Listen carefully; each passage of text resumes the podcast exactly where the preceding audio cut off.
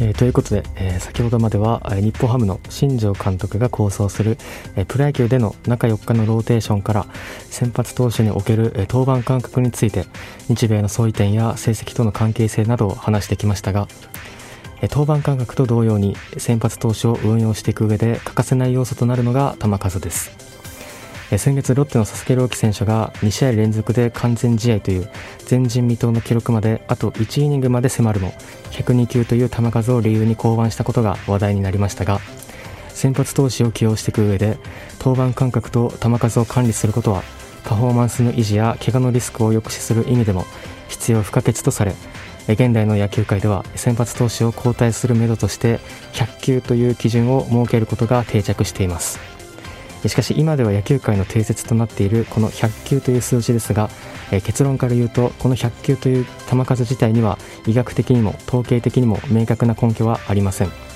ではなぜ100球なのかその理由について話す前にまず目を向けなくてはいけないのは1試合よりも年間で投じた球数です。昨年のオフシーズンにオリックスの中島聡監督もチームのエースである山本由伸選手の球数について球数も年間3000球を超えて11月の終わりまで投げて休みの期間も短く急がせるわけには絶対にいかないと語るなど年間3000球という具体的な数字を出して言及していましたが日本のプロ野球にはこの年間3000球以上を投げた先発投手は翌年もしくは翌々年の成績が悪化するという通説があります。2010年以降のプロ野球で3000球以上投げた投手は計21人いますが主な例として中日の大野雄大選手は2015年に3250球を投げて翌年に左肘を手術するなどその後2019年までの3年間成績不振にあえぎ巨人の菅野智之選手は2013年15年17年18年の4回3000球以上投げ度重なる怪我やコンディション不良で2019年以降は成績が安定せず楽天の則本昂大選手は2013年から2016年の3年連続で元オリックスで現在は日本ハムの金子千尋選手は2013年と2014年の2年連続で年間3000球を超えその後両選手ともに右肘を手術するなど苦戦するシーズンが増えその他にも元ロッテの成瀬義久選手の2010年から2012年の3年連続2015年の阪神の藤浪晋太郎選手や2019年の横浜の今永翔太選手ソフトバンクでは2016年の武田翔太選手と2012年の摂津正選手2019年の千賀滉大選手などが挙げられますがそんな中で昨年のオリックス山本由伸選手の球数はというとペナントレースで2901球東京オリンピックで213球ポストシーズンで253球と合計でなんと3503球。過去10年間でこの数字を上回ったのは2014年の元阪神のランディ・メッセンジャー選手と2013年の楽天の田中将大選手の2人しかいません。しかしこの元阪神のメッセンジャー選手は例外で2012年から2016年の5年連続で3000球以上投げ抜くという近代で唯一と言ってもいい驚異的な鉄腕を持つ選手もいましたが年間3000球以上投げた選手はほとんど例外なくその直後に怪我を負ったりその後急激に成績が悪化するケースが多いことからプロ野球にある一種のジンクスとして知られるようになりました。そしてこの年間3000球というのはアメリカのメジャーリーグの方でも統計上翌年の成績が落ちる傾向にあることから近年の球数制限の目安として目安とされ先発投手の年間投球数は年々減少し最新の注意が払われていますがもう一つアメリカには先発投手をどれだけ酷使しているか故障する確率を数値化したピッチャーアビューズポイント PAP という指標もあります。これは1試合で投げた球数から 100, 100を引いてそれを算定したもので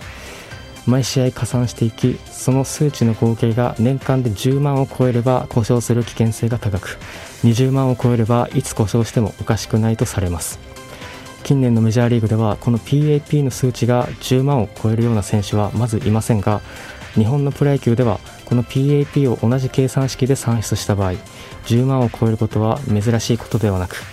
例えば昨シーズン先ほど名前を挙げたオリックスの山本由伸選手の PAP は10万5285そして PAP が最も高かったのが西武の今井達也選手の23万1701これは理論的に言えばいつ怪我をしてもおかしくないとされる危険な数値ですが実際に今シーズンの今井選手は右内転筋の炎症などで開幕から出遅れています。しかしこの PAP という指標実はメジャーリーグでもそこまで有効な指標とは数えられていません。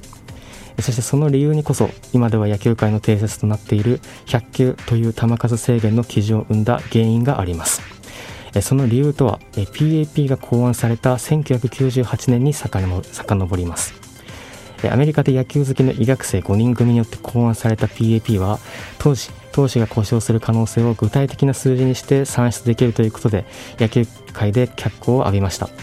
しかしこの PAP という指標そもそも球数とともに重要な登板間隔などが考慮されていないなど結果も多くそして何よりも100球以下の試合はカウントしないというルールがあったり計算方法が1試合の投球数から100を引いたりなど100という球数が基準になっています。そして考案した医学生はその理由を問われると100球という数字は単なる出発点でそれを基準にしたのは99球までは害はないと思っていたからだと答えつまり根拠がないものでした。さらに続けて何の根拠もなく100球を基準にしたことについて罪の意識を覚えている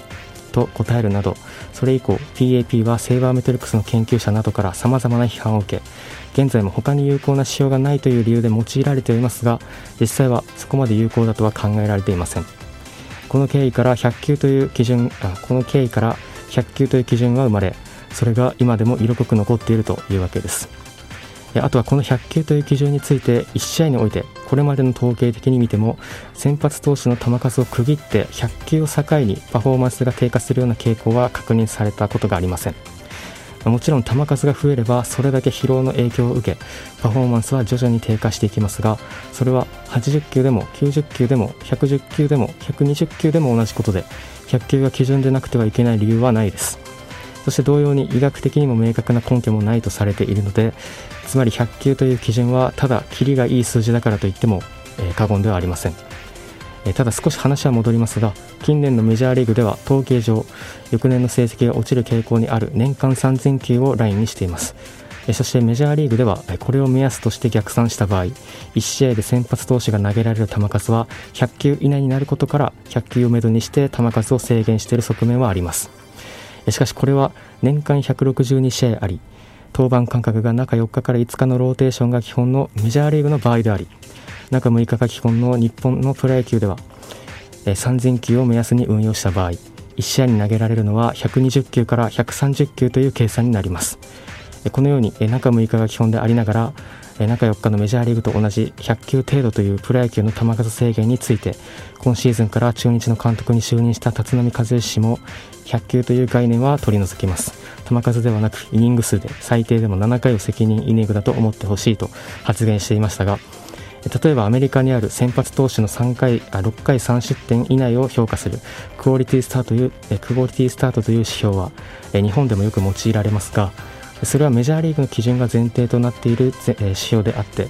日本のプロ野球で言うならば7回に失点くらいが妥当だと思いますし今回の100球という球数制限もそうですが日本で同じ同じように扱うには日本の基準で再考する必要があるわけで今後もっと議論される余地はあると思います。えー、ということで、えー、ここまでは先発投手における球数について、